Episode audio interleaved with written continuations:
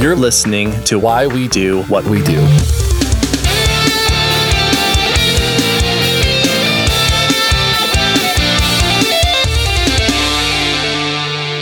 All right, welcome to Why We Do What We Do. I am your host, Abraham. And I am your co host, Shane. Is that how we're doing our voices now? Just for today, I guess. yeah, it works. Sometimes, just randomly, and for no reason whatsoever. Anyway, welcome to the podcast. In case you are just joining us for the first time, this is an odd one to be joining us on because it's not really what we normally do, but we are normally a psychology science podcast. That's true. So with this episode, I think it'll be a lot of fun to kind of dig into some of the other podcasts that are out there, but also just kind of hear the process because I don't think a lot of people know what the process of recording a podcast looks like. And you'll find that everybody's got kind of a different thing, but the people that we have on this episode are a lot of fun. Yeah, so we were joined by a brand new podcast that just came out. They sounded like it was a, it was a really interesting idea that they were doing and I invited them to come on to the show and talk about their podcast, where you can find it, what it's about. And they end up talking quite a bit about sort of I guess their process and the fact that they're coming from different backgrounds. And so this is called the ABA and OT podcast. Very straightforward. Yeah. So you have a behavior analyst and an occupational therapist who are essentially trying to find common ground, and that's what the podcast is. Yeah, which uh, you know, if you are anywhere in a helping profession, then you know that people tend to kind of dig their heels into their own theory and they, they you know, they subscribe to their own training. And so it's always really interesting to hear folks kind of approach and tackle different topics from different perspectives. I mean, you you kind of heard us do this when we really tried to approach the political parties, right? Like Right. we were trying to like just have people kind of express their views and, and be able to discuss that. And so as somebody who works in ABA, I can tell you that we have differing views on stuff with other folks in other professions. So to have that conversation, I think is important, but also a lot of fun. And what behavior analysts, ABA practitioners, and these occupational therapists have in common is that we're both serving the same population a lot of the time, if not most of the time. You know, uh, we're often working with individuals with intellectual and developmental disabilities such as autism, Down syndrome, FAS, that sort of thing. And there is a unfortunate lack of coordination with the different efforts among those different people. And so I think this is a this is such a cool idea to have people who have made it their mission to coordinate because ultimately that is for the betterment of the people who we have dedicated our profession, our careers, our lives to serving. If you read anything or hear anything about behavior analysis being like a, a group of people that don't play well with others or don't play well in the sandbox, I mean, I've heard that discussion more than once. I've never been that person personally that I know of, but I think that interdisciplinary work really goes so much further than people taking teams, uh, taking sides in in saying that mine is the best and you follow suit. Every time that I've worked with a learner and worked with somebody who has been successful in their treatment has been as part of a team. Everybody that's on the team tackles a different aspect of what might be the challenge. And so, you know, where everybody is in the in the field to do the same thing or to serve the person or to do good by this person, everybody just has a different viewpoint on how to get there. And so, if you can kind of reach across the aisle and start kind of mending that and, and having that discussion where it is kind of collaborative, man, you just do so much more. Right. Now, I, I'm really excited for everyone to get to hear their actual take and my two guests talking about their podcast. So let's go ahead and transition to that now. I hope you enjoy this interview with Aditi and Mandy of the ABA and OT podcast.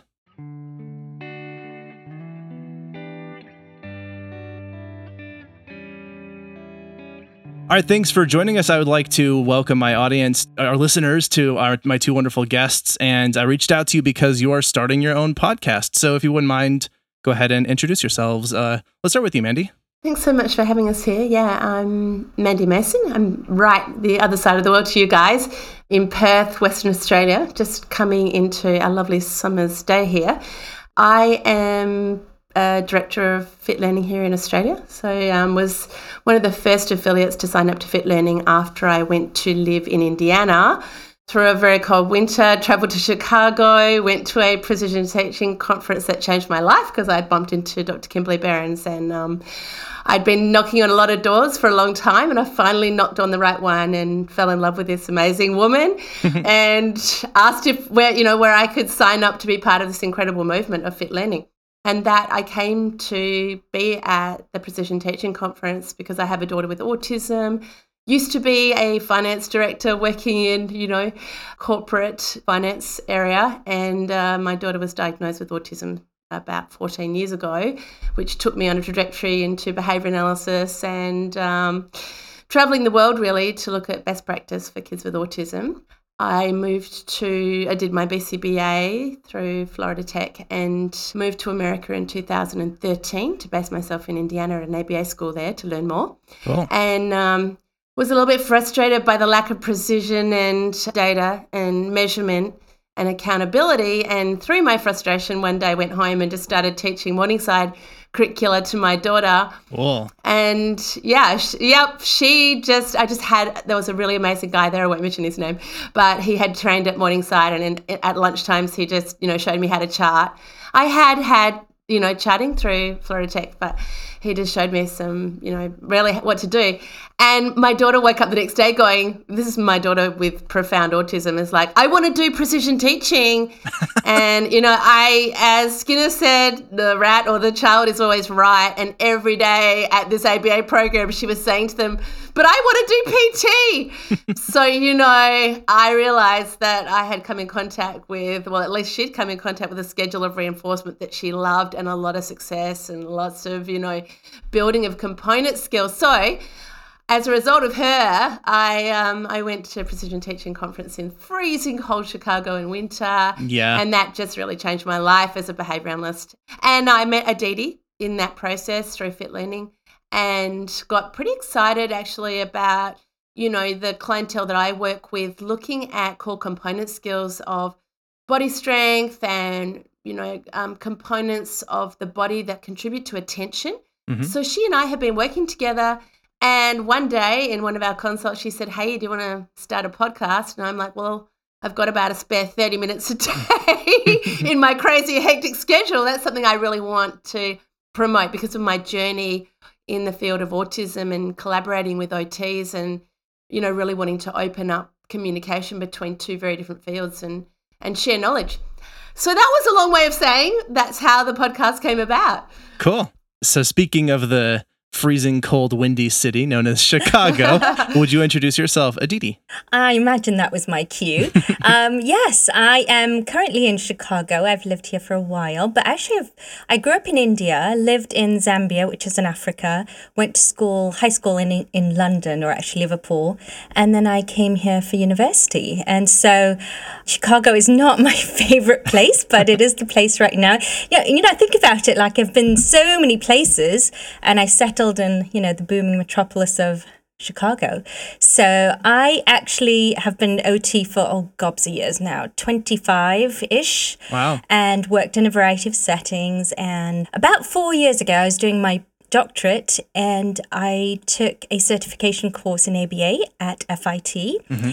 And I actually had to sort of present my case to the OT board because they were like, this is outside our realm. It's very linear. That's not who we are. Blah, blah, blah. And I was like, well, behavior applies to everybody. So I can't see how this is not applicable. and that was sort of my way to get it approved. Wow, very cool. Yeah, so I got it approved, went to FIT, and I met the lovely lady, Dr. Kim Berens. She was my professor. She taught a class on uh, precision teaching. And oh my gosh, it was like one of the last classes. I fell in love. I was like, what? Where is this? I want to learn precision teaching. And so I was like, I know I need to incorporate into my own practice in OT. But then she talked about fit and, um, you know, as it happens, my son was struggling in school at the time, and I was really beside myself. And I was like, gosh, I've got to find a solution. I tried everything, nothing was working. And, you know, I don't know if you believe in the universe sort of shows you the way. I, I really felt like it did. It just sort of happened that I talked to Dr. Kim and decided fit learning was for my son. So, of course, there wasn't a fit learning in Chicago. It was only in New York and Reno. And I packed up my bags and went to um, New York and got trained and started fit for my son.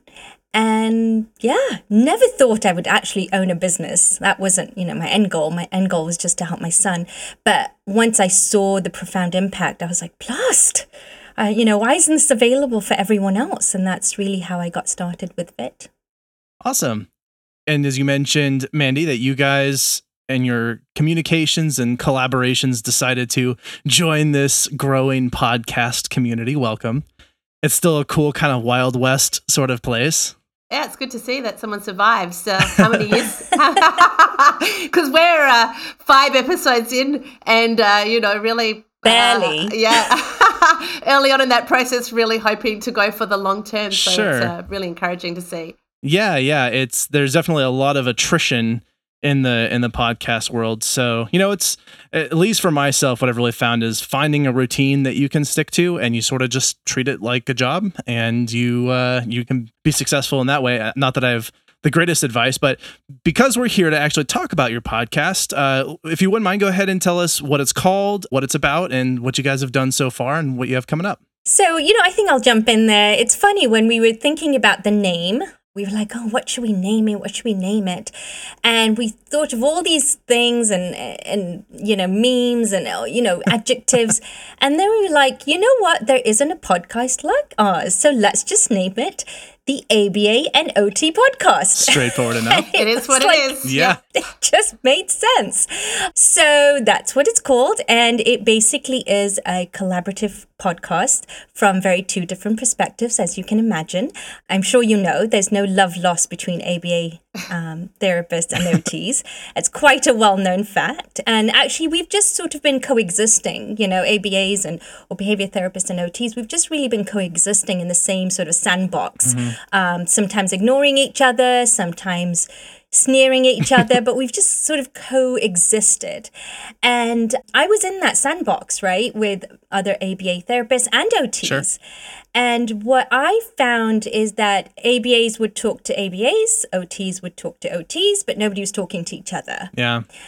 And this barrier really impacted me in my practice. I had a situation where I was working with a, a client and uh, he had a behavioral therapist and I was the OT. And we just weren't talking to each other. And Right. even the director, the clinical director, was like, Well, you know what? You guys have different perspectives. So we're just going to let her do what she wants to do and you can do what I, you want to do. Hmm. And that was really how things ignited for me. Yeah. And then when I saw precision teaching, I learned about it. I learned about ABA. I met the wonderful Fit family, and then I met Mandy. We started talking. I was like, Mandy, you know, can you please do this with me? And I can't believe she said yes. I'm quite the salesperson, aren't I? Apparently. But I convinced her um, to do this because there were just so many barriers when we are so contentious with each other. And we both recognize that these barriers have to be sort of broken down, not only for our ourselves, but for this mutual benevolence of changing other people's lives and making them more meaningful. So we just decided it's time that we stop talking about each other and to each other. And that's really how the idea came about. So this is essentially dialogues between you discussing sort of relevant topics, I guess coordinating between sort of a, a behavior analysis perspective and an OT perspective. Yeah, that's exactly what it is. I, you know, can't tell you how challenging that is. Really challenging, and in a good way, though.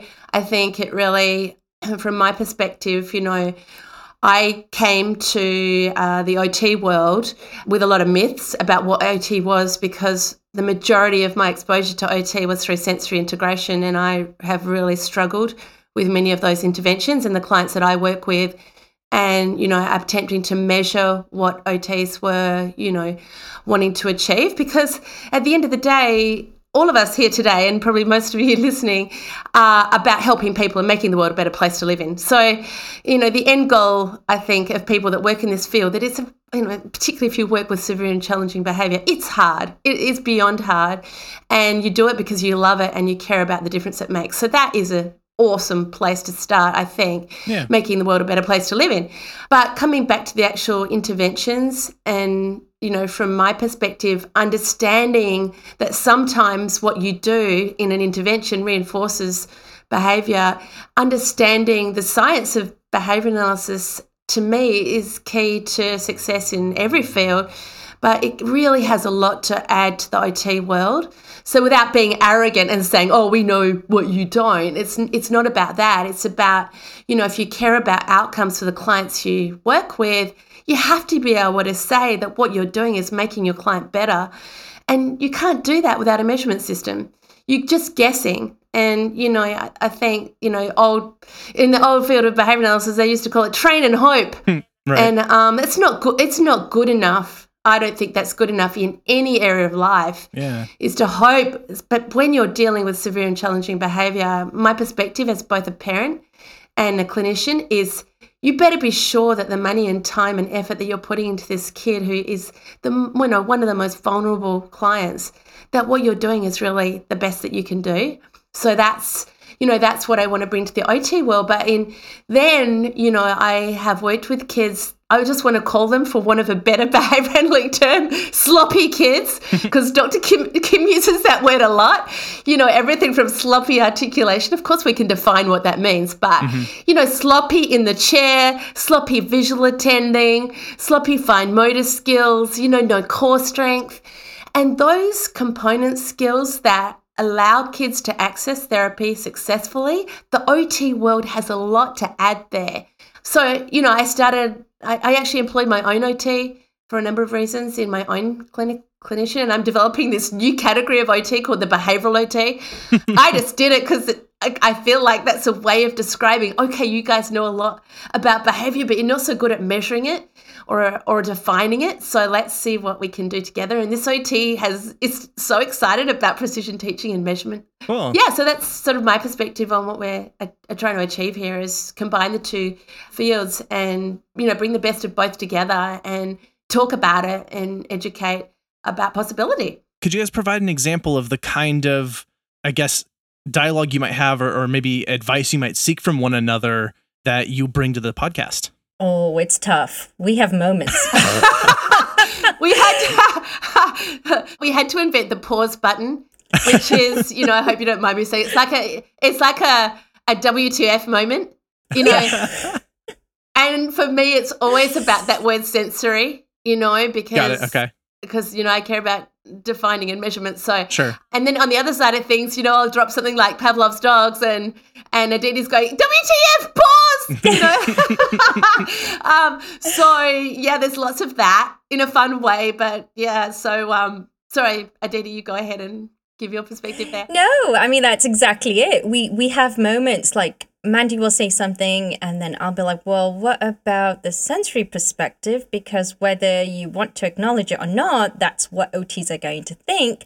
And then there's this pause, literally a pause between us, because we're like, we don't know where to go.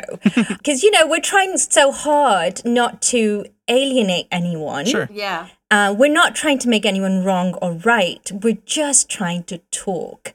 And we don't know if this is going to make a difference or not. There might be therapists who listen to it and are like, oh, this is just pure rubbish. Or, you know, it might spark an interest or it might do nothing. It's just entertaining. I don't know. that, you know, but the fact is, if you don't talk about it, there's no probability of anything changing. So we have a grand and lofty goal. I don't know if, how achievable it is. I do have fun with it, though. I will tell you. we do have these tense moments, but it circles back, and I feel so good after we finish an episode. That's great. So I'll give you an example.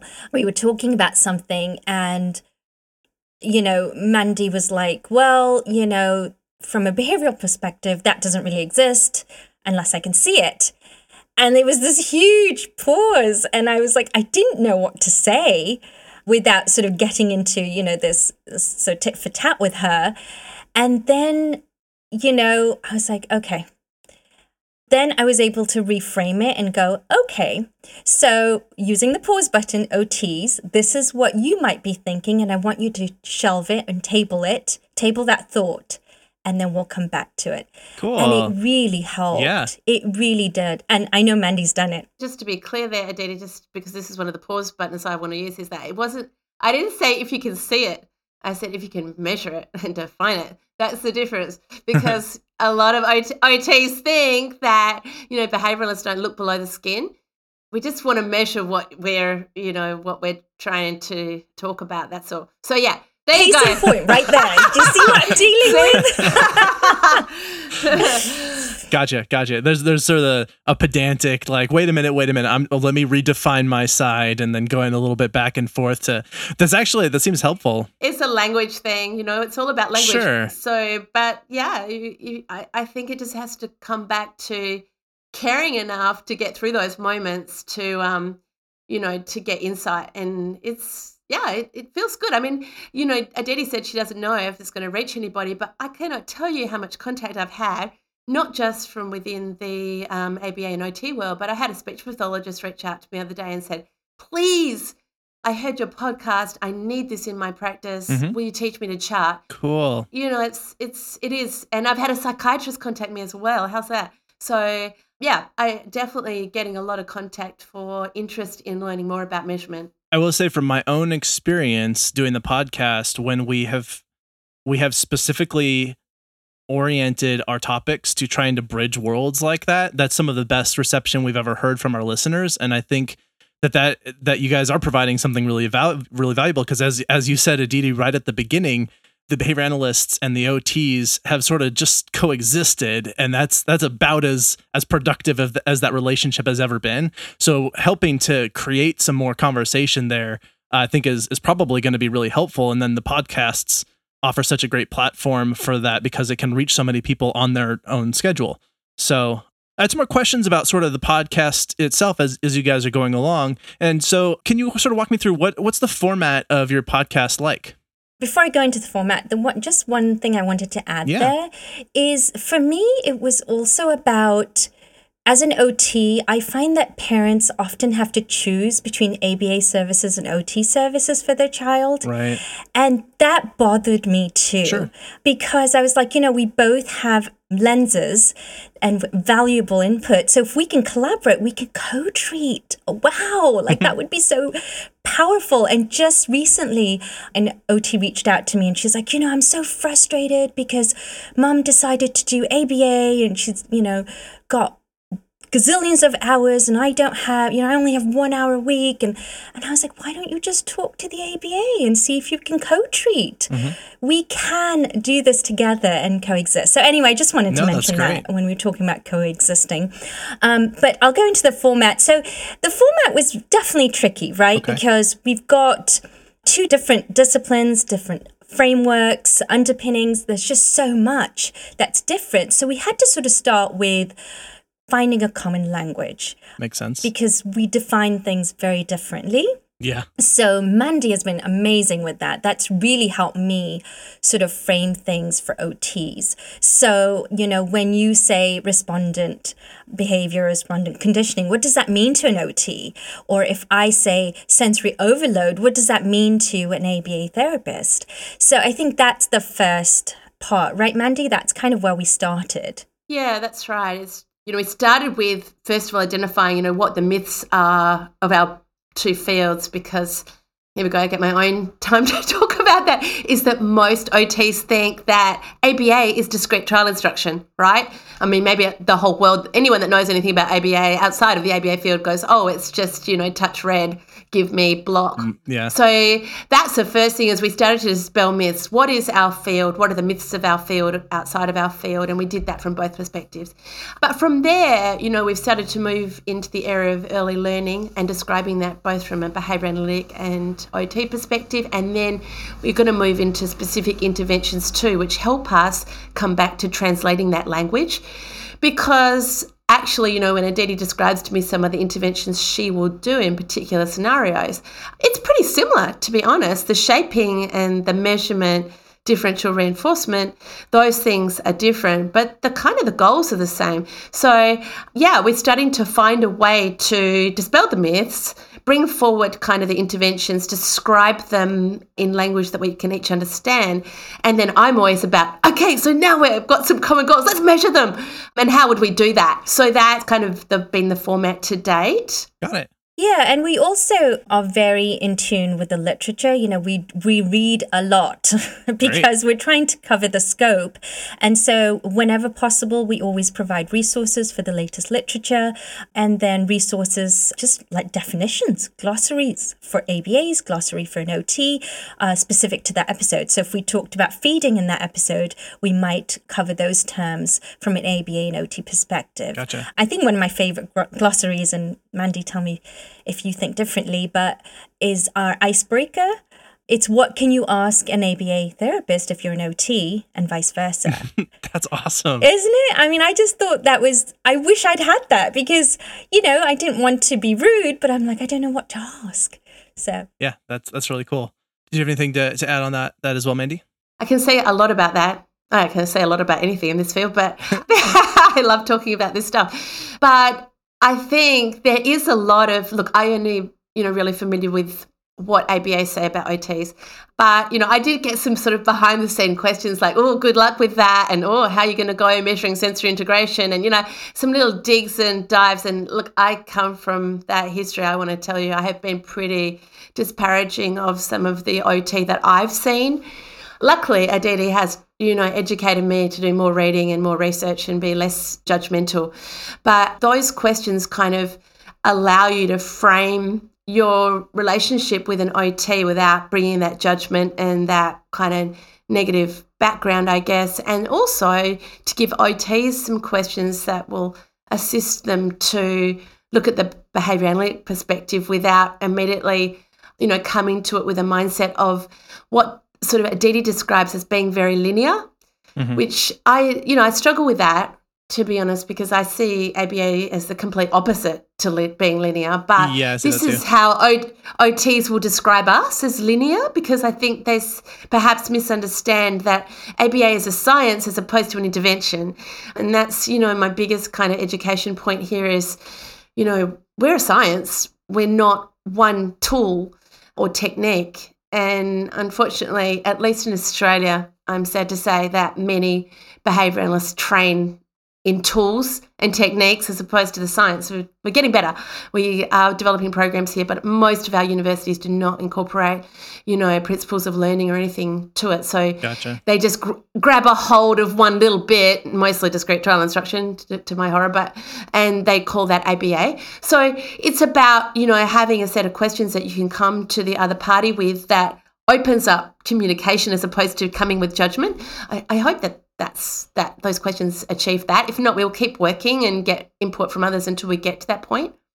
Sounds like you guys have a lot of content to work with. Yeah, that's Oh gosh, do we ever? That's a lot. And I tell you, one of the things that Aditi introduced as well is disclaimers to one of our, you know, because we are not experts in, you know, in the the really broad areas that we are going into. I tell you, uh, you know, I'm an ex, you know, finance director, and my master's degree is in international tax law. So I came to this field because of my daughter, and I became a BCBA, you know, by just dedicating a lot of my time and volunteering to a lot of cases. I was supervised and then I've been supervised by Dr. Kim for seven years now, so I have a lot of experience now. But you know, going back to some of, I don't have a PhD in ABA, and I, you know, I've really had to push myself in extending my knowledge so that I can talk to some of these topics. But you know, I am very open to input and feedback from others that have more experience in the areas that we're starting to talk about. But, you know, talking about early development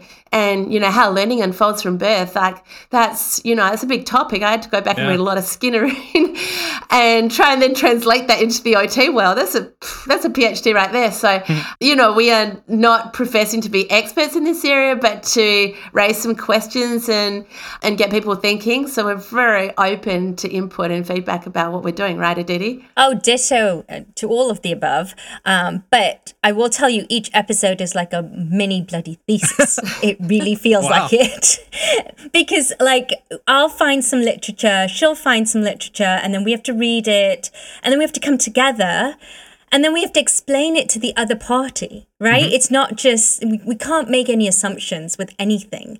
And it does feel a bit like we're walking on eggshells. We're like okay how are we going to do this? So really packaging it right is, is very difficult. And i'm sure you have a question in here somewhere about how often we uh, release our episodes. I'm going to answer that right now. It, because it takes so much work looking at the research because we're making such a, you know trying to make such an effort to be research and evidence based.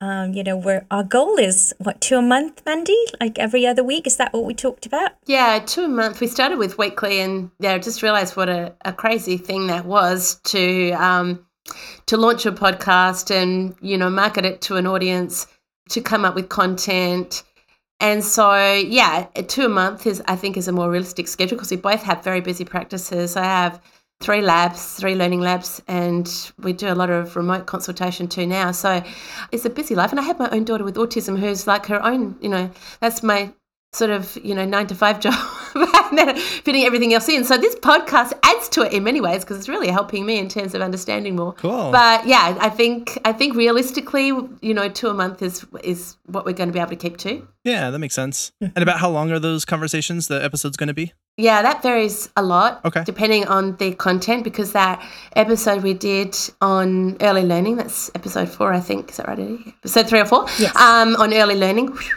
that really took us somewhere because yeah i had to go back and read all of skinner's work on you know early learning and all the work he did with i didn't end up me- mentioning his sleeping unit because that's a little bit i don't want to push OTs too far, but we'll come back to that. But um, you know, looking at research in um, in babies and then bringing that OT perspective, that really took us somewhere. In one episode, you know, I had to talk about respondent learning versus operant learning, and then you know how that looks. And gosh, Pavlov's dogs came up, and that was the pause button and got hit a couple of times. so yeah, that episode was like over an hour, but uh, in general, they'll be thirty to forty minutes because that's kind of like a drive time, at least in Australia. Uh, Okay. That'll get you quite. That'll get you quite a long way. Thirty minutes. Yeah. I think uh, depending on where you are in the States, that, that can get you a ways. If you're in LA, that only get you a couple blocks. But Yeah. That's so true. Yeah, I sp- Chicago, too. I spent quite a lot of time in LA, and um, yeah, that's Yeah. true. That that's not going to get you far. very cool. And are you guys offering CEUs for the, the content or do you have any premium content or anything like that? Yes and no, or coming very soon. We definitely are. So, since sensory versus behavior is sort of the recurring barrier in you know ABAOT practice, we really have focused on trying to address that, and we do have several episodes coming up. Actually, one on sleeping, and I'll let Mandy talk about that. Cool. You know, I'm a huge fan. I mean, who isn't in the behavioural world of Patrick Friman? Right. And yeah, when I lived in America, I um, I went to one of his talks. I obviously lectured through FIT with him, and so I, you know, I, I follow all of his work and listen to everything that he has to say. It's just a really incredible, you know, person in our field that is, does an extraordinary job of breaking down barriers, right, and Yeah. using plain English to communicate with audiences. And I. I remember very early on his stand to, you know, get ABA into the mainstream. That's has been one of his life ambitions and mine too, because of my own unique experience with my daughter, and you know, working with kids that you know don't have autism; they just have you know learning challenges or falling behind at school. So, yeah, the bedtime pass I have used that very successfully with non-behavior analytic people or parents Cool. to educate about a sleep intervention. So, episode five for us is the bedtime pass and how to do that. And we have a deeper dive to the bedtime pass, and we're going to be doing those going forward, which is for people that, you know, of uh, some people that's going to be of interest to, but they don't work in the field of sleep, a very, very, very challenging area to intervene on for mm-hmm. so many reasons, not to mention the difficulty in getting you know data that is reliable.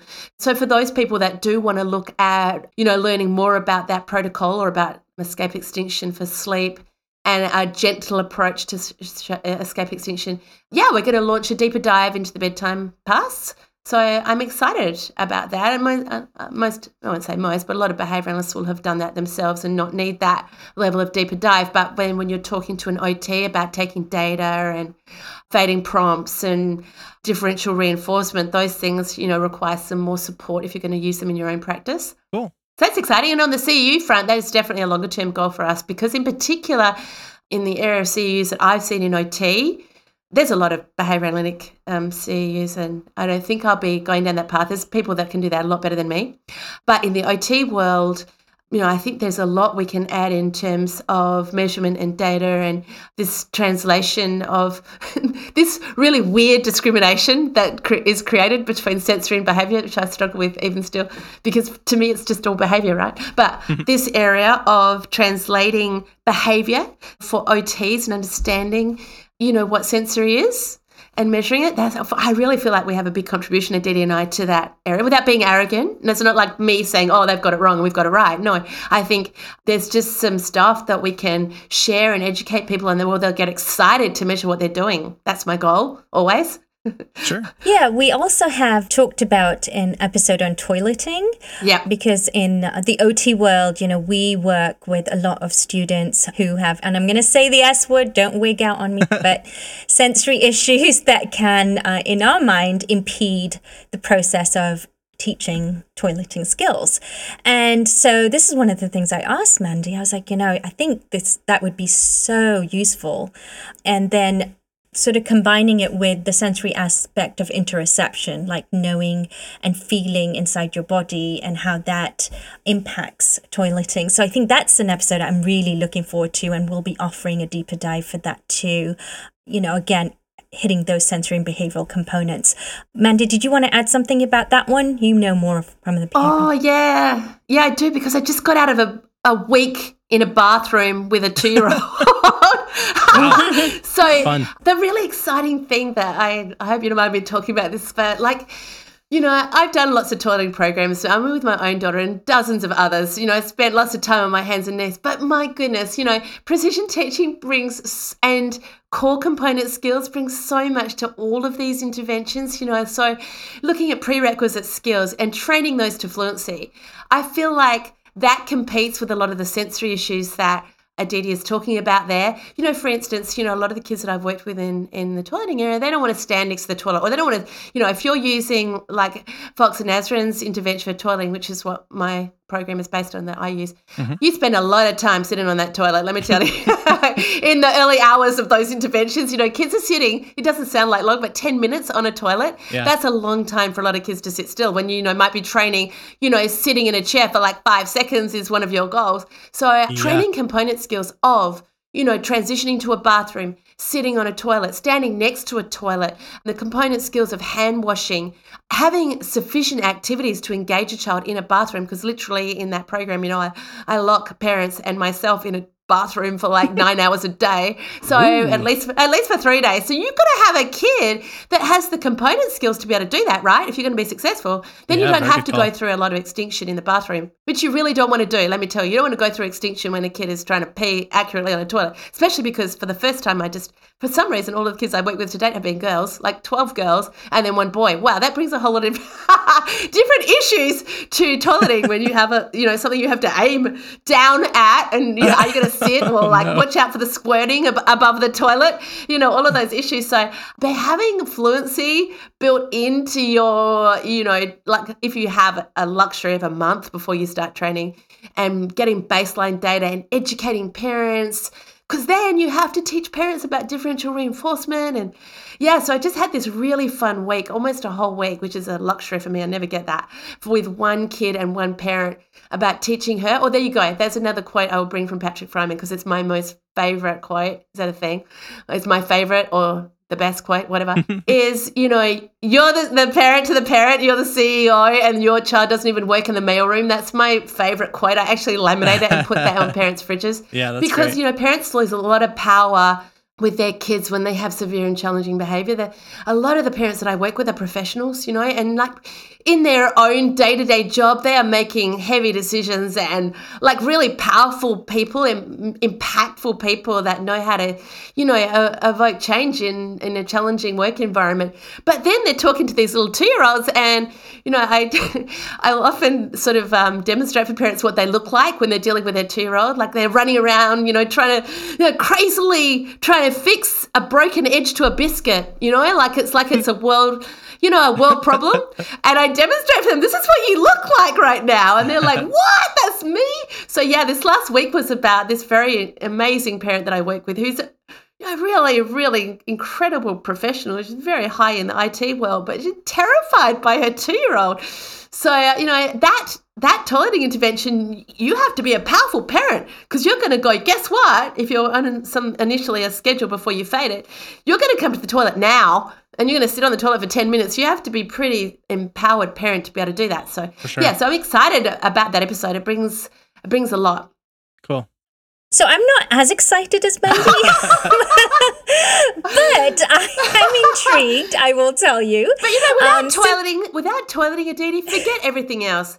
You know, if you have a kid that's in nappies when they're 12, that's why I'm so excited about it because it just, you know, you've got to transform lives and you can't do that when kids are in nappies. Let me tell you, it's just not, it's not workable that's why I'm excited uh. For the US audience, that's diapers, just FYI. Sorry. But I agree, I agree, but I'm definitely intrigued. I have not worked with a lot of toileting clients.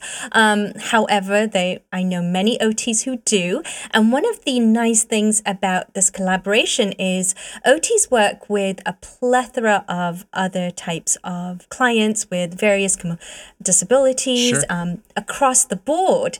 And we also work with adults adults, you know, and adolescents who might also be in that arena too. So I think it's just collaborating together is really branching out our scope of practice and really reaching a greater audience that than ABA or OT might reach alone. So that's another huge benefit of collaborating together. Absolutely. Yeah, and then another episode that we are going to be doing, which I'm kind of working on right now, is a case study working with my own OT on developing well it's fine motor strength but it's really the ultimate goal is to teach shoe tying to a, a kid that has really severe and challenging behavior but oh, cool. it's always you know you know throwing his shoes off and so the ot accommodation is at this end is to be put these special plastic I don't know even what you call them, Aditi, but there's they're like this device that locks the shoe closed so the kid can't untie them and throw them off. Right. And that's sometimes, I guess that's a good distinction, is that you know, OTs will sometimes have, if you can believe this, Scott, maybe you can because you have more experience than me in this world, but you know, OTs will have 45 minutes a week to to develop some pretty lofty goals. Like this kid, his OT goals on 45 minutes a week. Like independent self-care hmm. you know self-regu- self-regulation identifying emo- oh no big deal. emotions. You know no big deal on 45 minutes a week. I have him 20 hours and it's not enough to you know to to do that. So right. what i've done is collaborated with an ot we we do one session a week together. I do the instruction because i have her advising and observing right now because i have a kid with you know really severe aggression yeah, so I'm really excited to to show the end result of this. Even though it's shoe tying, that doesn't seem like it's life changing, but it's the way that she and I collaborated together, and I also had Aditi's input on hand strengthening, etc., to show okay, this is how you can shape a really complex behavior where you're missing some of the component skills, right. and this is what an OT brings, sort of in terms of some of the things we had to teach, like pivoting. Uh, pincer grip and things like that. This is what we were able to do in terms of component skills to get success in this shoe tying which I know, you know, this kid has been trying to learn this for like five years, I want to say.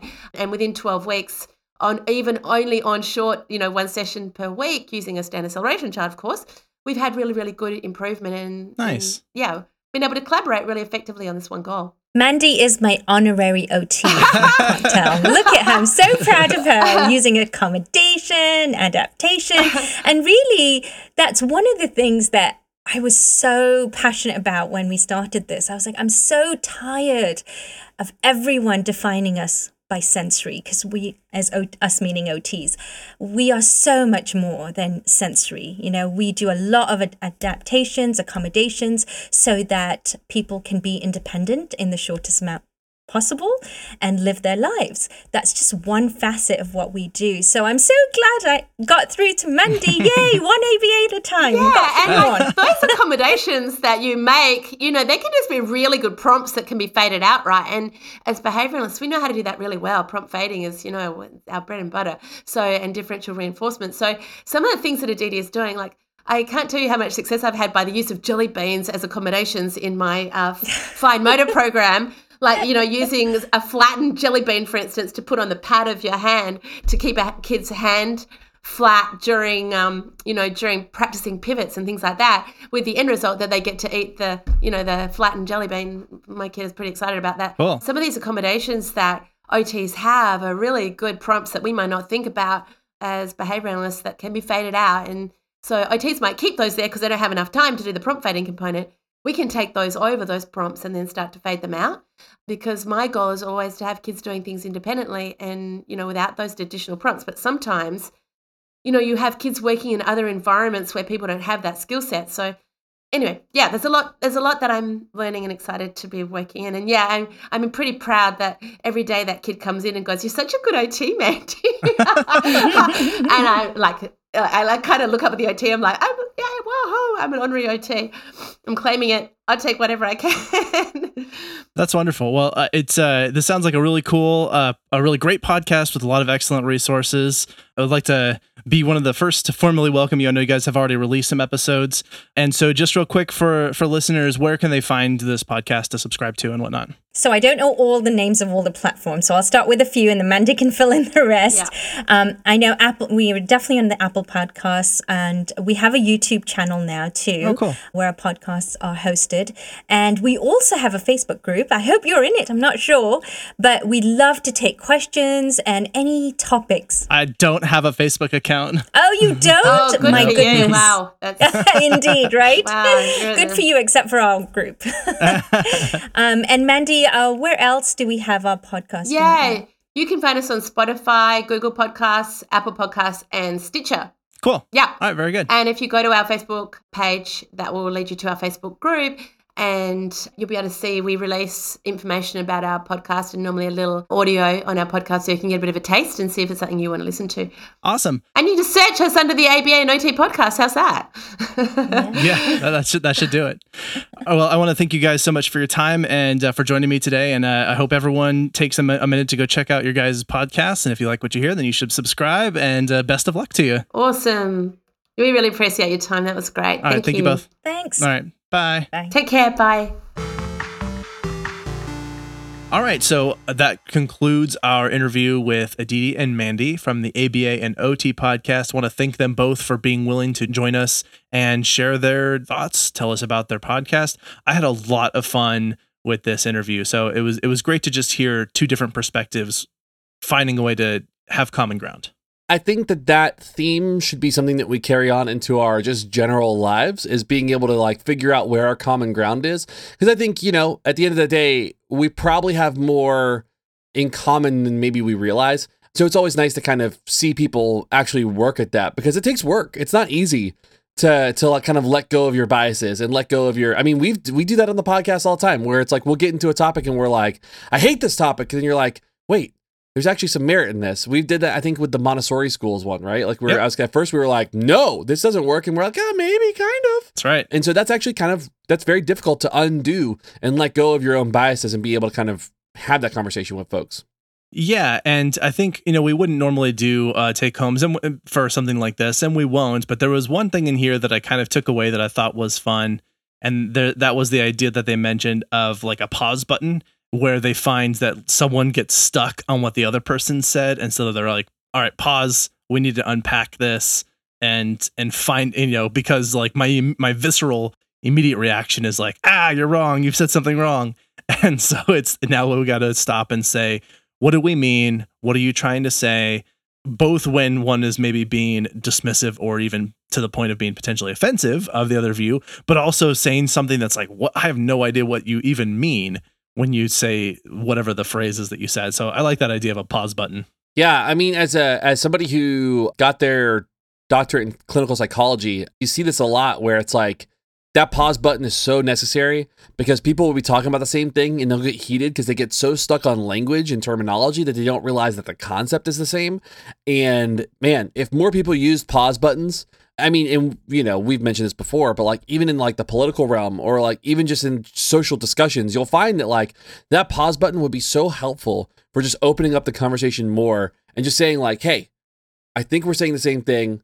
We're just in different parts of the map. We're heading towards the same destination. We're just on different parts of the map. So let's go ahead and take a step back from it. Let's zoom out a little bit and see if we can't like maybe figure out what where our paths converge. That was a very nice metaphor. Hey, and thanks. it created a, a nice mental image for me. So, all right, great. So, anyway, thanks again to Mandy and Aditi. That was a really fun episode. Thank you so much for tuning in. I hope that you found some value in this, and uh, you know, go subscribe and check out their podcast if you like what you heard there. I think they're going to be offering additional content down the road, so I'm sure you'll want to be on the lookout for things like CEU episodes or episodes with premium content, that sort of thing. Yeah, thank you so much for listening. Thanks for recording with me today, Shane. This is Abraham. And this is Shane. We are out. See ya. You've been listening to Why We Do What We Do. Why We Do What We Do is supported in part by our amazing patrons. Thank you. If you like what you heard, consider becoming a patron by heading to patreon.com slash www.wwd podcast. You can also rate and review us wherever you get your podcast or share this episode with your friends. If you have any comments or questions, we'd love to hear from you. Find us at www.wwd podcast on your favorite social media platforms. You can learn more about this and other episodes by going to www.wwdpodcast.com. There, you'll find links as well as detailed and shareable show notes. Why We Do What We Do is researched and produced by Abraham, Ryan O, Shane, and Miranda. Artwork and logo design by Andrew Pollock at nogdesigns.com. Video and production assistance from Tyler Brasier with music courtesy of Justin Greenhouse. Thanks for listening, and we hope you have an awesome day.